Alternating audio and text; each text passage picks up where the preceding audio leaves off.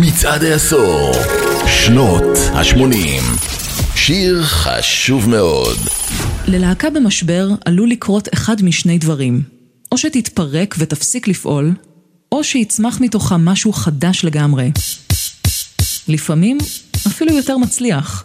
במקרה של ניו אורדר הבריטית, השבר יצר מהפכה במוזיקה.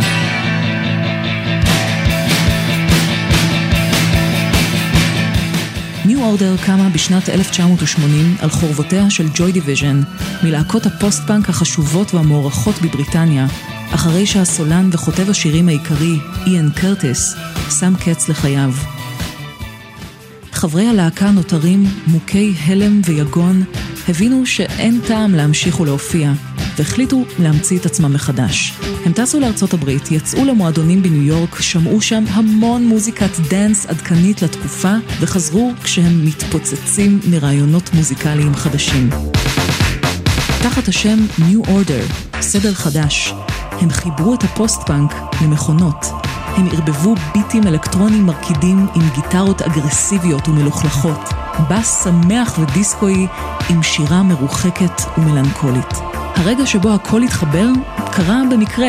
חברי ההרכב שיחקו עם ציוד חדש, שאלו רעיון משיר של דונה סאמר, ויצרו את Blue Monday.